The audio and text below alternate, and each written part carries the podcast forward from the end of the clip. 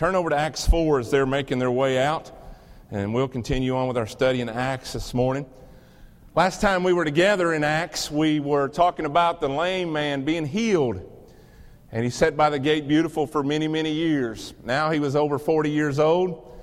God had done a, mir- had done a miracle in his life. And you remember when we left off last time, uh, Peter and John had been, been uh, arrested for what they had done. They were speaking the name of Jesus, and the Sanhedrin, the Sadducees, the ruling body, the government of that time did not like them talking about the name of Jesus. That was, they were kind of the watchdogs. If anybody got out of line, they were the ones to put them back in line. And so they had arrested them, put them in jail overnight, and today we're going to look at the court case for that and briefly, and then we'll get into a prayer meeting that was like none other want us to understand that the persecution of the church is about to break out. And you know that the first part of Acts is, is mainly talking to the Jewish people, but I think there's a lot of things we can learn as we look at this and how they handled themselves, how they went about God's business in the face of persecution. I believe the church in America today is under persecution. Would you say amen to that? I believe the church is under persecution. Probably the church has always been under persecution, to be honest with it, but it seems like right now it's, it's at an all time high. We have different denominations stepping outside of the Bible and saying that the Bible is not totally accurate anymore. And uh, it worries me as we look across our nation how many are turning from the truth. And this is the truth, guys. I've told you before, from top to bottom, from front page Genesis to the back page of Revelation. This is the truth. This truth never changes. It didn't go out of date. It's not antiquated or antique or old. It is the truth of God and it will always be the truth of God. His word shall not fail. And so, as we look at this this morning, we can find a way that we can survive, that we can face persecution, but we can still lift up the name of God and lift up the name of Jesus in our lifetime. Now, the early church had none of the advantages that we have today. You know, they, they didn't have these big fine buildings. They didn't have the huge big budgets like we have. Uh, and you say, well, our budget isn't that big, and I, I understand that, but it's a big budget compared to what they would have had. They, their preachers were not they didn't have all the degrees from the schools that they needed to have their preachers from, their degrees, and uh, there was no endorsements from people of influence. You know, a lot of people love it when somebody high up in the world endorses their church, endorses their religion. And so there was nobody high up endorsing Jesus Christ. This was, as we say today, a grassroots effort that came up from the bottom, and Jesus was doing remarkable things. The other thing is to think about is most of their ministers had jail records. If you think about that, they had been in jail, and very likely they could not even become a member of a church today, much less lead a church if they had the credentials that they had back in Acts. But isn't it amazing that if you're doing things for God, God makes a way for all that to work out? And it's an amazing thing to think about. So, if they didn't have all these things, if they had all these poor leaders, so to speak, if they had no major credentials, if, if things just seemed to be totally opposite of what they needed to be successful, why in the world was the early church growing at a rate of about 2,000 a day? Let me tell you the secret. Are you ready? Listen real close. They knew how to pray. They knew how to pray. Ladies and gentlemen, I'm telling you this morning if we want to change this world, if we want to change this country, we got to know how to pray. It's not about getting somebody out of office or into office, it's knowing how to pray. And we have not called upon the name of the Lord like we should. We have prayed our little lunch prayers and our little thank you, God, now I lay me down to sleep so long. And as we talked about in youth class this morning, we have the very privilege of knowing the name of God. We have the very privilege of calling on the most holy, high God of all. We have a privilege of talking to the one that created everything you see, and yet we use it just as a flyby, as in dire emergency. Sometimes, sometimes we do not call upon the name of the Lord like it should be called upon, or that His power will make things shake like it did in these verses. These people called upon the name of the Lord, and you know what happened? The building shook. Now, if the building shook this morning, the first thing we'd think of, the New Madrid fault, and we're all gone. But what happened that night when they prayed is the building shook because He is here. and we will never be the same, they said. And that was the difference. That was the difference in those churches and the churches of today. We have forgot the power of prayer in a lot of our churches in America. When asked to explain his remarkable ministry, the British preacher Charles Haddon Spurgeon said, Here's the key to my success my people pray for me. I know in this room there are people that pray for me every day. And I thank you for that from the bottom of my heart. I ask you to keep praying for me because I need those prayers. Just like you asked me to pray for you, and I love praying for you, I ask you to pray for me. Another man, his name was St. Augustine, said, Pray as though everything depended on God, and work as though everything depends on you. You know, sometimes we like to pray, and we go, Well, we left it in God's hands. I'm leaving it in God's hands, and that's a good thing. But you know what God says? He didn't say to leave it in my hands and go sit down. He said, Take my yoke upon you. A yoke means that we're going to get in here and we're going to work together. If you got two oxen or two cows back in the old days yoked together, they had this brace that went across them and they were there together and two of them could do more than one. Jesus said, Don't lay it all in, in me and then just go sit down. He said, Yoke with me. Let me take my yoke upon you and let's go together because there is more strength in the power of God. And there's more strength to do. So St. Augustine said one more time pray as though everything depended on God and work as though everything depends on you. We want to sit over to the side and pray, but there's a time where we get up from our prayers and we go to work. And we go to work, and the Church of America has got to go to work today. We have got to go to work. God is just, it's in the background of all of our lives. He is not in the forefront, guys. And how do I know that? Look at our country. Look at the direction our country is headed, and, and God is in the background. Look at our dedication to God. He's in the background. What is the first thing you think about on Sunday morning? Is it, is it coming to church? Is it knowing more about God? Or is it heading somewhere else? What is the first thing you think about when you wake up in the morning? How I hate my job, how I wish I had something different? Or is it God help me to make the most of the situation you put me in? Do you realize that every situation you're in, God has allowed that to happen? You know, people are screaming at the president today and they hate him and they're ready for him to leave and they think he's the worst person in the world. But you know what? There is nobody put in authority that God hadn't put there. He's put him there for a purpose. He's put him there to get our attention. He's put him there to get us up off our duff and go to work for Jesus Christ because we've had it too easy in this country. But we don't want to talk about that. We just want him out of there and get somebody else in there, and we'll have the same problem because we're going to still be sitting back and watching. And we sit and scream and scream and scream, and all the while, we're not telling anybody about Jesus. We're not telling people that they're lost and need Jesus and proclaiming the name of Jesus. We're just blaming it on Barack Obama. And I know that don't set well with a lot of you. But guys, that's not our problem in Washington. Our problem is the man and the woman in the mirror that will not stand up for Jesus Christ. God is putting us in a position. He's going to push us into a position where we're going to either stand up for Him or we're going to sit down and shut our mouth. And guys, He wants us to stand up and proclaim His holy name. He is Lord, He is God, He is Lord of all creation, He is King. He is King. And guys, that's the answer to our country. The answer is not in the election, it's in the people of God praying, praying till God shakes His place and brings us to a reality that we need to put God number one and not somewhere way down on the list.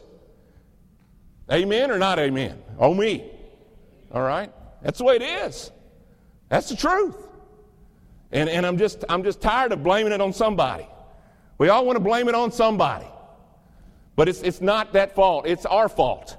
It's our fault because church is not number one, because God is not number one in our life. And God has allowed this to happen to move us in. He's done it all through the Old Testament. He did it all through the Old Testament. Every time God's people would go against him, he allowed them to be overdone by a, a ruler that wasn't worthy of God. But he did that to move them back to Christ. And he's moving us back to Christ. And when we straighten up, when we get to where we need to be, God's going to put a ruler over us that's godly. You want a godly ruler? Live, live godly. That's, that's the way the Bible, that's the formula of the Bible. When we don't live godly, we won't have a godly ruler. He's going to put somebody over you that you want. If you don't want to be godly, he'll give you an ungodly ruler. I can't say that loud enough this morning. All right, that's just the warm up. We'll get into the scriptures now. Acts 4. but I think it's pointed out in this These people were dealing with the ruling government of the time, and we see how they handled them. Let's see how they handled them this morning. Acts 1, uh, verse, Acts 4, verse 1. The priests and the captain of the temple guard and the Sadducees came up to Peter and John while they were speaking to the people. Now, this is right after they healed the lame man, right after that. Verse 2 They were greatly disturbed because the apostles were teaching the people, proclaiming in Jesus the resurrection of the dead. Now, they didn't like that. They were modern thinkers. They were uh, progressives. They were, maybe we call them liberals of our time. And, and they, were, they were trying to make everything make sense in their brain. And they didn't believe in a resurrection from the dead. And so that was, that was old fashioned. That never really existed. So I, that's kind of progressive. That, they were saying that's old fashioned. There's not resurrection. And so we're coming into a new life, a new age where what the old Bible says doesn't matter anymore. Sound familiar? Sound familiar? That's what they're dealing with here. So, since they didn't believe in the resurrection of the dead, they were going to arrest them. God wanted them to know that He came back from the dead so that we don't have to stay dead. We can know Jesus Christ. They seized Peter and John, and because it was evening, they put them in jail until the next day. But many who heard the message believed, so the number of men who believed grew to about 5,000. Wow. The church is growing. The government, the ruling bodies, the unbelievers are trying to stop it, but I'm telling you the truth this morning, guys. Just in our day, the Word of God will not fail. The Word of God will not die. His Word will never perish, it will never fade away. Don't be afraid. Don't let these people scare you to death. Stand up for yourself and trust in God's Word. We're scared to death what we read on Facebook every day. Turn that stuff off if it scares you that day. And getting God's word, that'll get you excited. Or it convict you one. And I'm talking to myself today too. The next day, the rulers, the elders, and teachers of the law met in Jerusalem. Annas, the high priest, was there, and so were Caiaphas, that's his son in law, John, Alexander, and others of the high priest's family. All in all, about six or seven of Annas' family began, became rulers or high priests. They had Peter and John brought before them and began to question them. And I love this question by what power or what name did you do this? Where in the world did you get the ability to do this? Then Peter, what was he? He just got up on his own accord? No. Filled with the Holy Spirit. Guys, there is something that I'm still trying to get my brain around. Being filled with the Holy Spirit. Now listen to me, when you're saved, Friday night, when Natalie gave her life to Jesus, she was filled with the Holy Spirit. You get that at the time you're saved. Every one of us in here that know Jesus Savior, when we were saved, we got the Holy Spirit. He come to indwell us. But, but, but, all throughout our Christian life, we must be filled with the Spirit. The Holy Spirit is still there, but being filled and, and getting close to God. And how, how do I know? What, what is being filled with the Spirit? Being filled with Spirit, Spirit indicates these things real quickly. Obedience to the Lord, it's not on screen, guys. Obedience to the Lord. If I'm filled with the Spirit, I'm going to be obedient to His Word. I'm going to do what the Word says. All right? If I'm filled with the Spirit, I'm going to do what the Word says. Number two, walking in the light. I do things right. I treat people right, and I reflect Jesus. Are you doing that? Number three, yield to the Lord. It's not always about you. Well, I deserve it. Well, I work, I work hard. Well, I need this. I need that. It's not always about you, folks. This following Jesus is about Him. That's why you call Him Lord.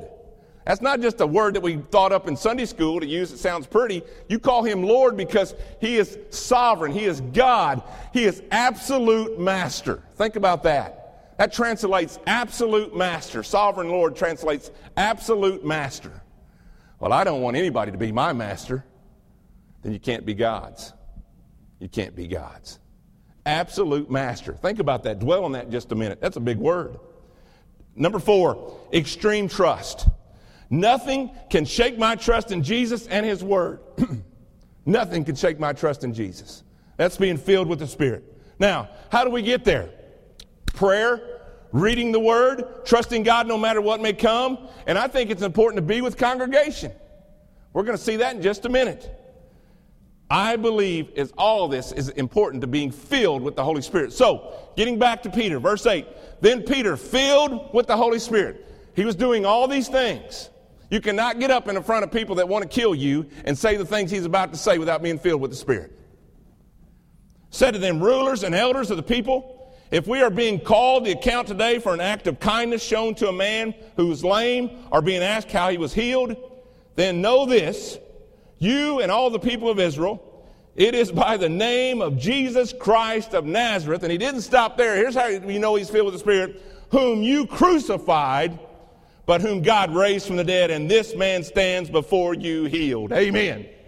I can hear those guys with him, them 5,000 just saved. Amen. He's standing right there.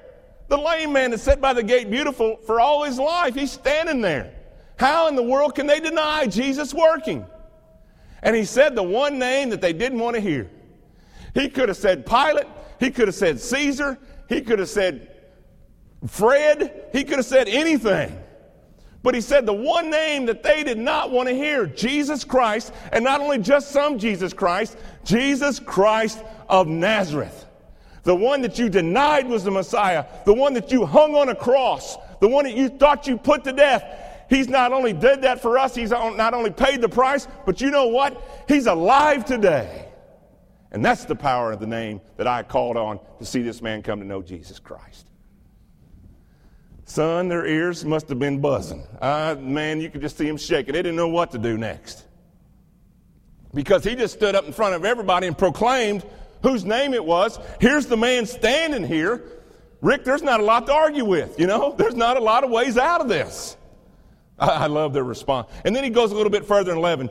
Jesus, the stone you builders rejected, which has become the cornerstone. Now, they were very familiar with Psalms and all these things, and they said, Jesus, the stone you builders rejected, which has become the cornerstone. The cornerstone. This is what everything else is going to be built on. And then he says, amazing verse, guys. And this is the verse that people do not want to hear today. This is the verse that people do not want to hear in the world today. Salvation is found in no one else, for there is no other name under heaven given to mankind by which we must be saved. Boy, that narrows it down, don't it? I love that. I don't have to guess. I don't have to wonder how to be saved. I don't have to wonder if I'm going to heaven. There is only one name that I can call on that will get me to heaven, and his name is Jesus Christ. Have you called on that name today? Have you asked Jesus Christ to save you? I, I mean, really. Can you look way down deep and remember the day that you gave Jesus your life? Not, not that you came to Sunday school, not that mom and dad brought you or grandma brought you, but do you know of a time when you called upon the name of Jesus Christ yourself? It doesn't matter about what you've had in the past, what you did in the past, where you went to church in the past, what other things you learned, but now you know the truth.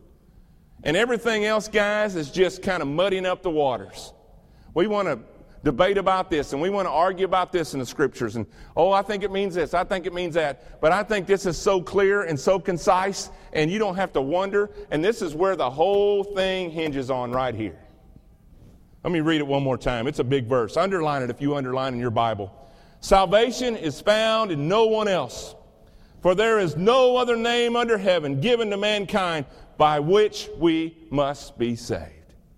Jesus Jesus, Jesus. There's just something about that name. We sung it this morning. What power, what power. Verse 13 When they saw the courage of Peter and John and realized that they were, un, they were unschooled, ordinary men, they were astonished. And they took note that these men had been with Jesus. What a testimony! What a testimony. They may not speak the best, they may not get every punctuation mark right. They may talk a little weird. They may have a weird accent, but you know what them men knew? They knew this. They knew they had been with Jesus.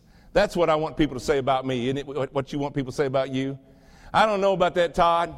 He looks a little weird. He's a little bit chubby around the middle. And he talks, he gets his tongue all tied up sometime in the pulpit. But I do know one thing. he has been with Jesus.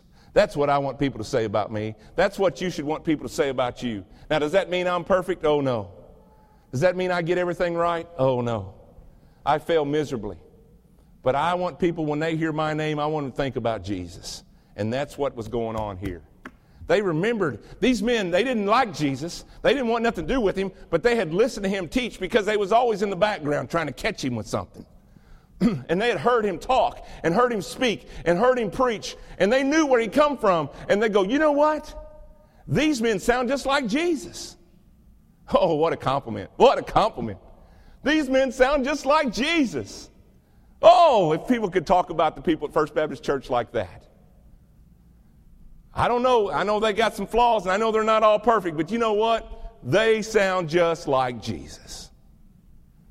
They know where their light is. Their light is Jesus Christ. Man, what a testimony. Can you feel the power? Can you feel the presence of Jesus? Can you feel how important a spirit filled life is? It's real important. Guys, listen to me. They were, they were overwhelmed they, with their courage. They were standing before men that could put them to death.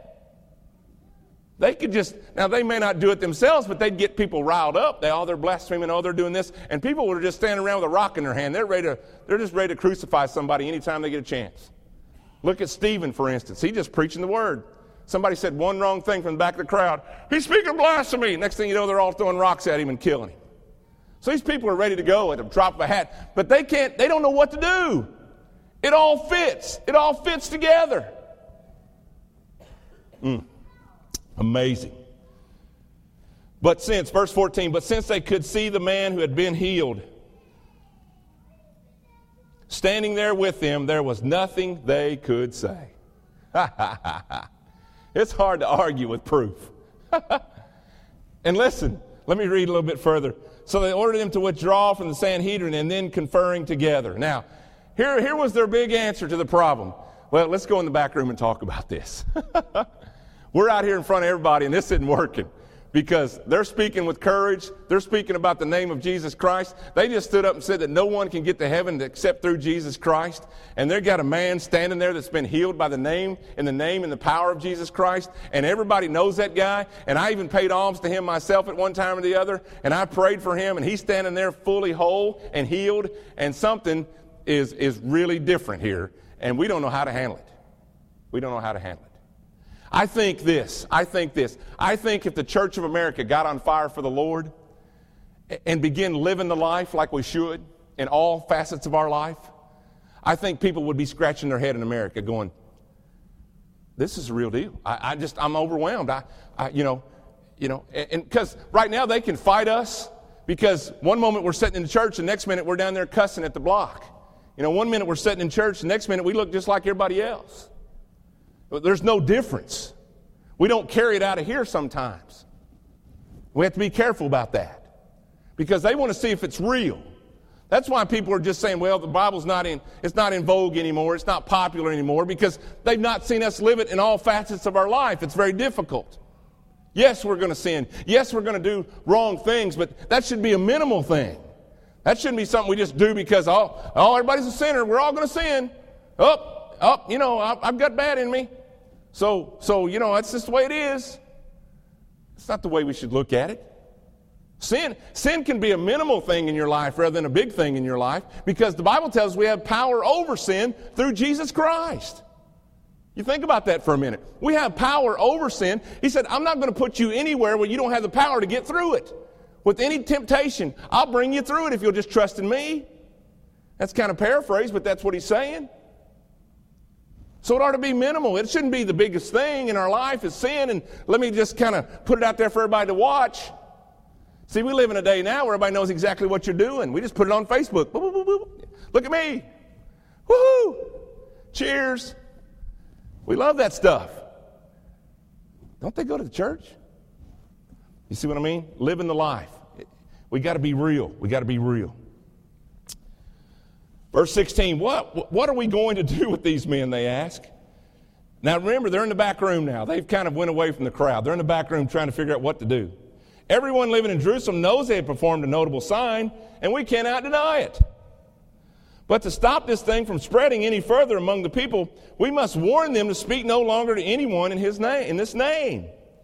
Then they called them in again and commanded them not to speak or teach at all in the name of Jesus.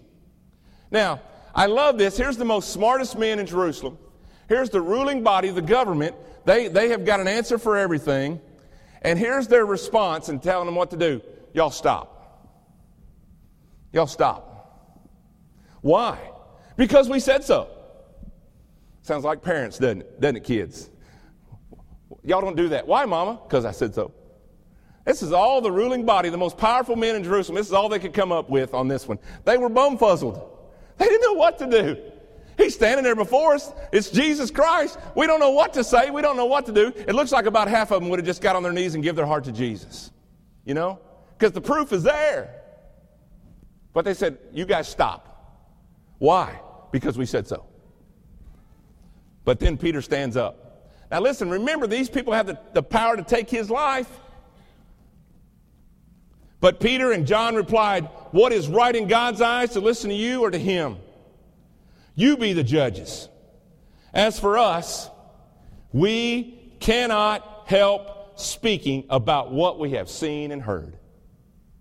These guys believed in God. They didn't so much believe in Jesus. I'm talking about the, the, the, ruling body. But they knew there was a God. So Peter and John asked him a very pointed question. They said, You think it's better that I believe in you and do what you say or do what God says? You judge. Now, if they would have asked them that same question, you know what their answer would have been? I think you are to believe in God. So Peter says, You know what? We just can't shut up talking about him. Danny sings a song, Can't Stop, Can't Stop Talking About My Jesus. Uh, we just can't stop it. Every time you get around that guy, he's talking about Jesus. Every time you get around him, he's wanting to tell me more about what's going on in his church. Every time you get around that lady, she's just talking about her Sunday school class. Every time you get around that man, he's talking about their great group down there that walks together and, and, and prays together and does some great things. That's all they talk about is church, church, church, and God, God, God, and Jesus, Jesus, Jesus. It's just crazy. Can't stop talking about it. You know why? You know why? It's not because we're better than anybody. It's not because we got it all figured out. It's because He's done the most remarkable miracle in our life. He has saved us from a devil's hell. And when we believe in Him, we can go to heaven someday. We can live an abundant life. We have been given a ticket, a golden ticket to eternity through Jesus Christ. Nobody, I mean nobody, has changed your life in that way but Jesus Christ. I mean, if somebody give you 50 bucks, you'd tell more people than you would about somebody that saved your life. Be honest. I think we would tell more people that somebody give us $50 than we would that Jesus changed my life and give me eternity in heaven. Shows you where our hearts is. Mm. I'm sorry. After further threats, they let him go. They could not decide how to punish them because all the people were praising God for what had happened. For the man who was miraculously healed was over 40 years old. this wasn't just some kid. This guy was talking. I'm sure he was chattering. They did it. They did it. I sat there uh, for years. I couldn't move. My legs, my legs didn't work. And look at me now. Look at me now. I'm fine.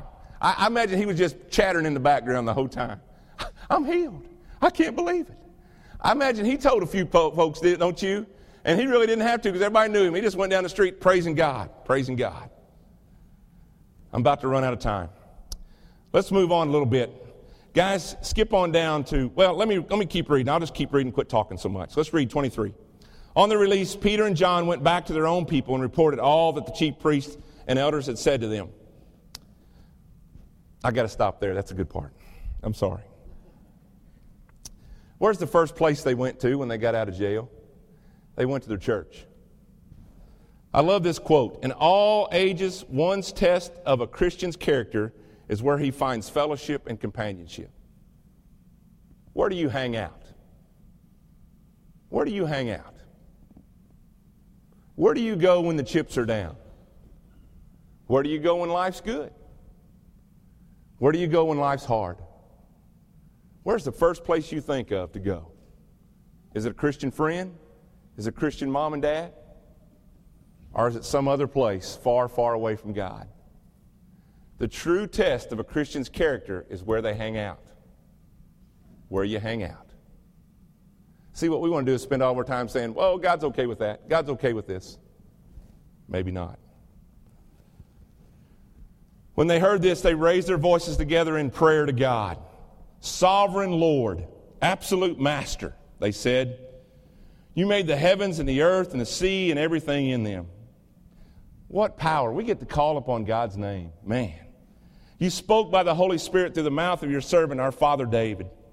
Why do the nations rage and the peoples plot in vain?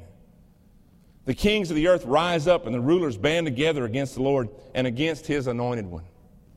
Indeed, Herod and Pontius Pilate met together with the Gentiles and the people of Israel in this city to conspire against your holy servant Jesus, whom you anointed. They did what your power and will had decided beforehand should happen. There's the part I'm saying. Was those the worst people in the world for putting Jesus to death on a cross? Yeah, kind of. But, but, did God allow that to happen? Yes. Why did He allow that to happen? So that me and you could know Christ. We had no way of salvation. So here's something evil and awful as crucifixion. God allowed that to happen so that people could know Him as Savior. You see what I mean when I was screaming at you at the early part there and all fired up? God is not, this is not caught God by surprise where, the Amer- where America is today. He's not surprised by this. But He's going to put someone there that will drive us back to Him if we'll listen, if we'll do it. These people knew. They knew Herod and Pontius Pilate, those were evil people. But God allowed them to be over them to drive them into His arms. Anything God allows you in, into your life, it's to drive you into His arms. He don't say, ha ha, look there, I zapped you with something bad. Ha ha, I let something bad happen to you. It drives you into the arms of Jesus because that is the safest place in all of eternity. Where is the safest place in this world you can be? In the arms of Jesus. When everything's good, why do we run away from Him? Why do we get out there and not even think about Him? The only time we think about Him is when life gets hard and when we're pushed and we're pressed and we're pressured. Then we want to run into the arms of Jesus. If we'd stay there, we wouldn't have to go through all this. But we're just like the Israelites of the Bible. They would repent, they would live for God for a while, they'd fall and do their own thing, they'd fall into sin, he'd put an evil ruler over them, and boom, here it come again. Boom. They repent and start the whole cycle over again. And we're still like that today. The only thing that causes people to change is pain. The only thing that causes people to change is pain. When the pain gets great enough, then we'll change. If it doesn't, we're just going to keep on doing whatever we want to do. Why do you think an addict has to go to rock bottom to change? Because the pain gets so great. Why do we have to be knocked off our, our, our feet to, to look up to God? Because we try to be self sufficient. We are not built that way. God didn't make us that way. He made us to worship Him and to follow Him. It's in our hearts, it's innately there. We cannot change that. So we either worship Him or we worship something else. And when we worship something else, everything gets out of whack everything gets out of whack. Last scriptures. They did what your power will and had decided beforehand should happen. Now, Lord, consider their threats. Enable your servants to speak your word with great boldness. Stretch your hand to heal and perform signs and wonders through the name of holy servant Jesus. After they prayed, listen to this the place where they were meeting was shaken, and they were all filled with the Holy Spirit and spoke the word of God boldly. Woo! That's the kind of prayer meeting America needs. We need to be shaking off our feet for the Lord. Instead, we're trying to blame it on some political party or some agenda.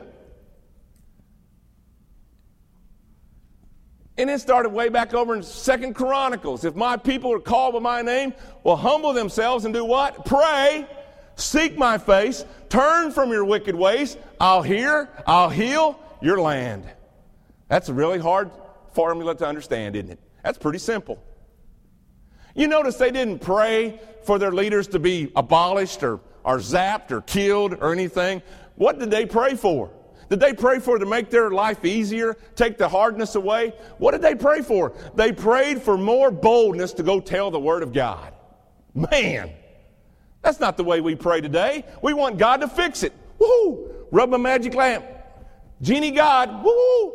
Do a miracle. Take away all my pain so I can keep doing whatever I want to do.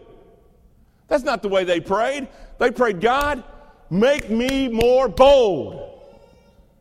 Make me go in the face of those that deny you and to speak your name with love and gentleness and power and holiness because you are holy and you are the one that I want to speak of. I can't stop shutting up about him.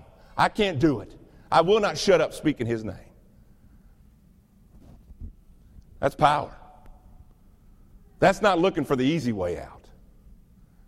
Guys, listen, I, you know me, I'm no fortune teller or I just know a few things about the future because they're in God's Word. But I believe, I believe He is going to have us stand up like we've never stood up before. And this is not going to be an easy journey. The pressure is going to get tough. Guys, listen to me. And I know this is preacher speak, and I know you hear me say this about every third sermon. You better get in here. You better make this number one priority. You better get in that word you better get on your knees because it's fixing to get ugly. The Bible says it's going to get ugly before Jesus returns. Guys, we got to know where we're grounded. We got to know where we are anchored. And you've got to keep that in your mind, not just one time a week, not just one hour a week, but every day of your life. Because it's going to be a time when you're going to have to stand up. And it may be father standing against daughter, and mother standing against son, or husband standing against wife. It talks about that in the scripture. Now, am I looking forward to that? No. Does that make me happy to say that to you this morning? No. But I know from what the word says, persecution's coming. And you know why I say that? Because this country is turning their back on God. We cannot say that this is right when God says it's wrong. And that's anything. Anything. And this country is trying to change the Word of God. And when you do that, judgment is coming. Now, you can do that and take that the way you want. And you can say, Brother Todd's full of mess, and I understand that. But I don't think the Bible's full of mess. And I believe we better wake up because I think the real days are coming. The hard days. Hard days like we've not been able to see in our lifetime because we've had it pretty good. We've had it pretty good. Let's pray. Now, Father, we come this morning. We thank you for the power of prayer. We thank you for bold men. And Lord, I, I know I'm far from being as bold as I need to be. Lord, I pray that you would make me bolder. I pray that you would just help me stay close to the cross and help me to keep my family close to the cross. Lord, we, we don't want to go through persecution, but Lord, you have given time and time and time, and Lord, it doesn't seem to be changing the heart of America. And Lord, I'm afraid that pain is the only thing we're going to understand. Lord, I pray that if it be your will, you could forgive us. Lord, I pray that you would just touch America. And Lord, I know that begins with me. And I pray that you touch my heart and help me to live a good life. a holy life, a spirit filled life. Lord, forgive me when I go at this halfway. Lord, help me to teach my daughters.